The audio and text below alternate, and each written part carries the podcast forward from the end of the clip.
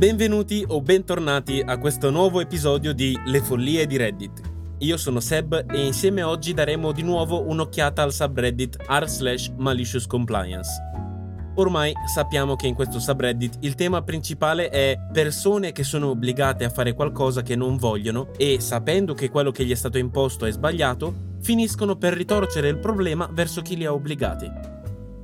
Prima di cominciare vi chiedo di seguire il canale e se la piattaforma su cui state ascoltando lo permette, di lasciare una valutazione a 5 stelle in modo da far crescere il podcast. Se il contenuto vi piace e pensate che potrebbe piacere anche a qualcun altro che conoscete, consigliate il canale ai vostri amici e parenti. Vi ringrazio per il vostro tempo, ora tuffiamoci nelle storie di oggi. Vai con la prima follia. Il capo mi dice, se arrivi un minuto in ritardo ti tolgo 15 minuti dal tuo tempo e si arrabbia quando non lavoro i 15 minuti che mi sono stati tolti. Questa storia è di circa 4 anni fa. Lavoro nell'edilizia e il turno inizia la mattina presto. Il capo si era stancato delle persone che entrano alle 6.05 o alle 6.03 quando iniziamo alle 6, anche se pure lui era in ritardo di qualche minuto più costantemente di chiunque altro. Quindi ci dice, se non siete davanti a me alle 6 in punto quando iniziamo, vi tolgo 15 minuti della vostra paga per quella giornata. Il giorno successivo dimenticai per sbaglio il mio metro nel mio furgone e sono dovuto tornare indietro sul cantiere per prenderlo. Sono entrato alle 6.05. Il capo mi ha sgridato e mi ha detto che il giorno prima non stava scherzando e mi ha decurtato 15 minuti. Così ho preso i miei attrezzi e mi sono seduto su un secchio. Lui mi ha chiesto perché non stessi lavorando e io ho detto non vengo pagato fino alle 6.15, quindi non farò alcun lavoro fino alle 6.15. Mi piace quello che faccio, ma non lo faccio gratuitamente. Ha cercato di discutere con me a riguardo fino a quando non gli ho detto se mi vuoi obbligare a lavorare senza paga sappi che è illegale. Vuoi davvero correre il rischio? Forse sono il tipo che fa causa, forse no, ma se continui a dirmi di andare a lavorare dopo avermi decurtato il tempo, lo scopriremo in un modo o nell'altro. Si è zittito piuttosto velocemente e tutti i miei colleghi hanno assistito alla scena e hanno visto il capo cedere, quindi ora neanche loro avrebbero tollerato le sue idiozie. Nei giorni successivi, le persone che sarebbero arrivate in ritardo di uno o due minuti inviavano un messaggio al capo dicendo Scusa capo, sarei arrivato alle 6.02 e mi avresti tolto la paga fino alle 6.15, quindi entro direttamente per le 6.15. E poi rimanevano in macchina fino alle 6.15 e entravano quando il loro tempo iniziava. Quindi, tra le persone che facevano quello che ho fatto io o semplicemente rimanevano in macchina, l'azienda ha perso un sacco di produttività e morale, perché il capo aveva deciso di perdere 15 minuti di produttività per persona e sentirsi un grande uomo era meglio che perdere letteralmente uno o due minuti, anche se normalmente tutti stavano in giro a chiacchierare e a organizzare il materiale fino alle 6.10.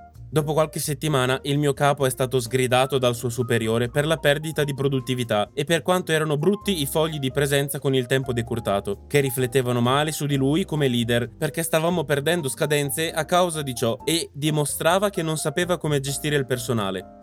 E all'improvviso la sua piccola politica auto-implementata è scomparsa e tutti abbiamo lavorato come si doveva e ci siamo ripresi abbastanza velocemente.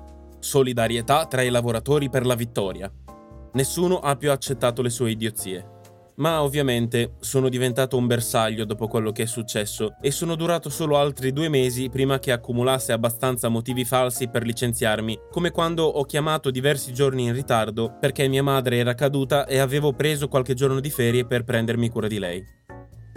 Ho presente esattamente cosa l'autore ha provato, poiché nel mio precedente lavoro venivamo pagati a quarti d'ora esattamente come in questo post. La differenza è che, da come racconta l'autore, è stata solo un'idea del suo capo, nel suo caso. Invece da me era politica aziendale e se succedeva che qualcuno arrivasse in ritardo, recuperava il tempo perso a fine orario, senza troppe storie o complicazioni. Ovviamente entrare in orario sul posto di lavoro, se non addirittura in anticipo, è buona condotta e sempre consigliato, ma se succede di essere in ritardo qualche volta, è sbagliato fare come il capo dell'autore e infastidire i lavoratori in quel modo. Si finisce per fare più danni che bene. Andiamo avanti con la seconda follia di oggi. Non devo accusare mio fratello di furto e non devo più discutere la situazione con lui? Ok, questo posso farlo. Questa storia è accaduta molti anni fa, quando ero poco più di un adolescente. Uno dei miei fratelli più grandi si era trasferito fuori da casa da un po' e aveva iniziato a vivere con una ragazza che aveva un bambino di circa 7 anni. Chiamerò mio fratello Bobby, non è il suo vero nome, la sua ragazza Mamma Orso e il bambino sarà Ricky. Essendo nato alla fine di dicembre, spesso ricevevo il mio regalo di Natale e mi veniva detto che era anche il mio regalo di compleanno, quindi ricevevo solo qualcosa di molto piccolo per il mio compleanno. Grazie, la maggior parte degli anni mi sentivo svantaggiato rispetto a quello che ricevevano i miei fratelli, ma non mi sono mai lamentato. In un anno mi è stato regalato un Sony Walkman, ve l'ho detto che si parla di molti anni fa. Poi, un paio di giorni dopo, per il mio compleanno, ho ricevuto un caricabatterie con batterie ricaricabili. Era in realtà un regalo giusto per una volta, perché il Walkman e il caricabatterie insieme valevano probabilmente quanto avevano ricevuto i miei fratelli per Natale e compleanno messi insieme. Ma Bobby era davvero geloso e mi diceva continuamente che non era giusto, mi stava costantemente addosso. Gli ho detto che era per entrambi i regali e di smetterla, ma continuava ad essere arrabbiato. Dopo un po' ha smesso, ma non mi ero reso conto di quanto fosse geloso o che serbasse così tanto rancore. Saltiamo avanti di alcuni mesi il mio Walkman è sparito. La mia stanza è sempre un disastro, quindi pensavo di averlo perso, ma davvero non riuscivo a trovarlo. Mi spaventai pensando di averlo perso da qualche parte fuori casa e pensai che fosse andato per sempre. Poi mi accorgo che anche il mio caricabatterie è sparito e ricordai quanto Bobby fosse geloso. Visto che veniva ancora a casa ogni due giorni, quando lo vidi gli chiesi se l'avesse preso lui. Lui negò tra un insulto e l'altro e mi disse che probabilmente lo avevo perso. Siccome il caricabatterie era sparito, ero convinto che non fosse così. Gli altri miei fratelli non avrebbero potuto avere quelle cose in casa senza che io lo sapessi. Inoltre lui era l'unico ad essere geloso. Le due volte successive che Bobby venne da noi, gli andai addosso di nuovo e lui continuò a negare. Ormai mi è chiaro che sta mentendo. Urliamo e litighiamo, mia madre si stanca di tutto questo. Mi dice di smettere di accusare Bobby di aver rubato il mio Walkman. Protesto dicendo che sono sicuro che sia stato lui. Lei mi dice di non parlarne più con lui. Ora sono veramente irritato. Poco dopo, durante una cena di famiglia, Bobby porta mamma Orsa e Ricky. Gli altri fratelli sono anche loro tutti presenti. Tutto ciò a cui riesco a pensare è che Bobby ha rubato il mio Walkman, ma non posso accusarlo né parlare con lui. Quindi mi rivolgo a Ricky e con voce felice ed eccitata gli chiedo Ehi Ricky, Bobby ha preso un nuovo Walkman? Il volto di Ricky si illumina, sorride ed è super eccitato. Oh sì, l'ha fatto! E poi si interrompe e il suo volto si abbassa e sembra colpevole. E si può capire che ha appena fatto qualcosa che non avrebbe dovuto fare. Tutta la famiglia ha sentito. Mia madre dice a Bobby di restituirlo. Lui lo fa a malincuore. La cosa divertente? Non ha restituito il caricabatterie, ha sostenuto di non averlo preso. Abbiamo litigato ancora, lui ha insistito di non averlo. Un po' più tardi ho trovato il caricabatterie. Se non lo avessi perso, non sarei stato così sicuro che l'avesse preso lui e probabilmente mi sarei arreso. Quindi sembra che la mia stanza disordinata mi abbia ripagato. C'è una cosa che voglio aggiungere. Mi rendo conto che ho messo Ricky in una posizione difficile, ma Bobby non avrebbe mai osato toccarlo a causa di Mamma Orsa, poiché Mamma Orsa ha visto tutto questo accadere. Ha scoperto cos'è successo. Si sono lasciati poco dopo, ma non so il motivo o se questo abbia influito sulla sua decisione. Rubarsi giocattoli tra fratelli quando si è bambini è un conto, ma rubare degli apparecchi elettronici parecchio costosi quando ormai si è adulti è proprio una cosa da bastardi. Per giunta rubare al tuo fratello minore che inetto di un personaggio. Rubare il regalo da parte dei tuoi stessi genitori verso il tuo fratello più piccolo. Io veramente sono senza parole. E non riesco a capire cosa questa gente abbia in testa. Magari è proprio questo il punto. Niente. Passiamo alla terza follia di oggi. Mi prendi la carta d'identità e quando ti chiedo di ridarmela mi ricatti? Ok. Quando ero ancora giovane ero nella marina. Avevo appena compiuto 21 anni. Abbiamo deciso di andare in un bar dove sapevamo che c'era una brava band locale. Arriviamo e presento la mia carta d'identità. Ok, con un taglio di capelli sobrio e con la barba rasata non sembravo avere 21 anni, ma la mia carta d'identità di un altro stato non era valida e tutto ciò che avevo era la mia carta d'identità militare. Il buttafuori decide di darmi un po' di problemi. Questa è falsa, me la tengo. I miei occhi sono usciti dalle orbite. Amico, quella è una carta di identità militare, ridammela subito. No, adesso è mia. 20 dollari o levati di torno. Non posso rientrare in base senza quel documento. Allora è meglio che tu scuci 20 dollari o te ne devi andare. Capisco, questa è una specie di estorsione. Levati di torno? Va bene, diamo il via alla maliziosa sottomissione. Il mio amico, che guidava e aveva una carta di identità dello Stato, ci ha riportato indietro e siamo entrati nell'ufficio dell'ufficiale di servizio per segnalare la mia carta di identità rubata. L'ufficiale di servizio è un vecchio scontroso ma giusto. In realtà è un cavallo selvaggio, riceve ordini dal presidente e da Dio e non siamo sicuri di cosa ne pensa del presidente potrebbe essere in grado di insultarlo in faccia se ha un'idea stupida. Lui ascolta. Il mio amico conferma la mia storia. I suoi occhi si stringono in modo malvagio. Capo, puoi venire su? Ho un regalino per te. Ho iniziato a tremare un po'. Sto per passare qualche giorno in carcere militare per aver perso la mia carta d'identità. Addio speranze di promozione. Questo marinaio dice che il buttafuori al Joe's Bar gli ha preso la carta d'identità militare e chiede 20 dollari per ridaglierla. Prendi un autista e uno di quei marini alla porta e vai là a sistemare la faccenda. Il comandante mi guarda come se fossi carne fresca. Venite voi due, andiamo a fare un giretto. Così ci ammassiamo tutti nel furgone con un paio di marine in uniformi militari e armati. Silenzio durante il tragitto. Il comandante non sembra troppo contento. Non ci posso credere che devo vedermela con questo schifo. Beh, almeno non devo stare alla scrivania tutta la notte. Siamo arrivati. Il locale è abbastanza affollato. Il buttafuori non sembra più darsi così tante arie mentre il comandante gli si avvicina come un nuvolone nero che sputa fulmini con due marine armati ai suoi lati. Io sto più indietro. Marinaio, è questo il tipo con la tua carta d'identità? Sì, signore. Il comandante si mette faccia a faccia con lui. Il comandante è basso e grosso, ma è un muro di mattoni. Il buttafuori fa un passo indietro, ma non ha dove andare nello stretto ingresso. Dammi subito la sua carta d'identità, altrimenti comincerò a cercarla da solo. La tira fuori e mi viene consegnata. Il buttafuori viene poi ignorato. Il capo apre la porta, guarda in giro nella stanza e fa cenno ai Marines di fare uno spazio fino al bar e di farlo largo. Loro lo fanno, gridando in modo calmo alla gente di spostarsi mentre la musica e le conversazioni si fermano. Il capo prende una sedia, ci sale sopra e usa la sua voce da parata. A tutti i militari in servizio! A partire da ora è proibito entrare in questo locale! Pagate il conto e uscite! Scende, esce con i Marines alle sue spalle e metà del locale li segue fuori. A questa distanza dalla base ci sono pochi militari in servizio, ma molti sono della riserva o in pensione e neanche a loro piace quando succedono queste cose. Il locale finisce sulla lista dei posti proibiti ai militari in servizio ed era ancora lì quando sono stato trasferito sei mesi dopo. Visto schifoso buttafuori? Mi sono levato di torno.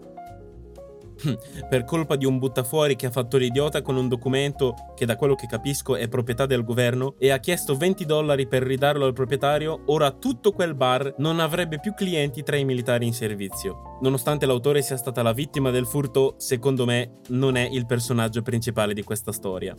La mia ammirazione va verso questo comandante, un vero tipo tosto. Siamo arrivati quindi alla quarta e ultima follia, mi segnalate perché non seguo le regole?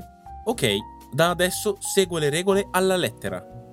Il mio mestiere è il camionista e lavoravo in un posto dove non si riusciva a completare tutto il lavoro se tutti avessero seguito tutte le procedure burocratiche alla lettera. Era un po' il tipo di posto in cui firmando tutta la documentazione dichiari di fare le cose in un certo modo, ma la realtà è che non puoi farlo. Ma va bene perché la documentazione è lì solo per proteggere l'azienda da possibili ricorsi legali. Non sto dicendo che facessimo cose pericolose, ma erano solo delle piccole cose che rendevano il lavoro un po' più facile ed efficiente.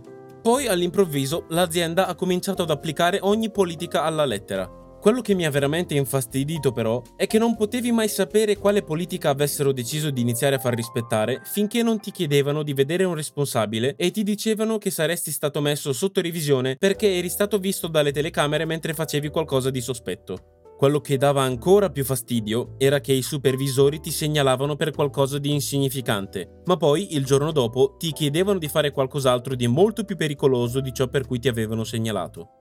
Dei veri ipocriti ti segnalavano e ti mettevano sotto revisione per aver lasciato le chiavi nel camion per qualche minuto il martedì, ma poi il giovedì si aspettavano che utilizzassi una piattaforma di carico in un'area pubblica con persone che passavano sotto la piattaforma mentre manovravo carichi da una tonnellata sopra i passanti. Questo nonostante ci fosse una politica aziendale che stabiliva che le piattaforme di carico devono essere utilizzate solo al di fuori dell'orario di apertura del negozio. Così ho cominciato a seguire le regole alla lettera. Le mie ore giornaliere sono passate da circa 10 a circa 12 o 13, ma la mia vendetta suprema è arrivata quando hanno deciso che tutti i dispositivi di protezione individuale dovevano essere approvati e registrati l'utilizzo dalla direzione. Prima di questo cambiamento c'era un armadio pieno di cose come guanti, giubbotti ad alta visibilità e, cosa più importante per questa storia, scarpe antinfortunistiche. Se avevi bisogno di qualcosa, chiedevi a un supervisore e in pochi minuti ti davano un nuovo paio di scarpe. Bene, un venerdì ho notato che le mie scarpe si erano rotte e la suola si stava staccando dalla scarpa. Sono partito per andare a lavorare il sabato mattina dicendo a mia moglie che probabilmente sarei tornato a casa perché sapevo che la direzione lavorava solo dal lunedì al venerdì, quindi non avrebbero potuto fornire nuovi DPI. E così è stato. Dopo aver mostrato le scarpe ai supervisori e al responsabile in servizio, non sono riusciti a darmene altre. Hanno passato circa un'ora cercando di trovarmene un paio, ma alla fine mi hanno detto che sarei dovuto tornare a casa senza stipendio. Ho detto loro che ero venuto a lavorare e che ero disposto a lavorare, ma che era responsabilità dell'azienda fornire ai propri dipendenti i DPI e che non era colpa mia se non potevano fornirli. Il responsabile non ha voluto cedere ed è andato a chiamare qualcuno del dipartimento legale. È tornato dicendo che sarei stato mandato a casa per il weekend con piena retribuzione e che mi avrebbero fornito un nuovo paio di scarpe il lunedì. Inoltre, uno dei supervisori mi ha detto di coprire le scarpe con del nastro adesivo. Cosa? E che se non l'avessi fatto mi avrebbe segnalato alla direzione. Ho presentato un reclamo riguardo a questa conversazione e il suddetto supervisore è stato sospeso da mansioni che coinvolgono altri membri dello staff. La cosa è che, prima che l'azienda diventasse così ipocrita, il sabato mattina sarei semplicemente partito per andare a lavorare 30 minuti prima e avrei comprato delle scarpe economiche a spese mie durante il tragitto per il lavoro. Ma onestamente mi avevano consumato ogni buona volontà che mi restava e ho scelto di non preoccuparmene più. Alla fine ho trascorso un bellissimo weekend. Ok, scusate un attimo. Posso ritornare al tipo che ha chiesto all'autore di mettere lo scotch sulle scarpe? Ma sul serio? per il resto ho ben poco da aggiungere, dato che l'autore si è comportato in modo esemplare. Se è l'azienda a fornire i DPI e dovrebbe sempre esserlo, non deve più essere una preoccupazione del lavoratore ricevere un ricambio quando il suo attuale si rompe. E sospetto sia stato proprio per questo motivo per cui il Dipartimento Legale lo ha mandato a casa a piena paga. E bravo ancora all'autore che non ha ceduto alla proposta del responsabile di andare a casa senza paga.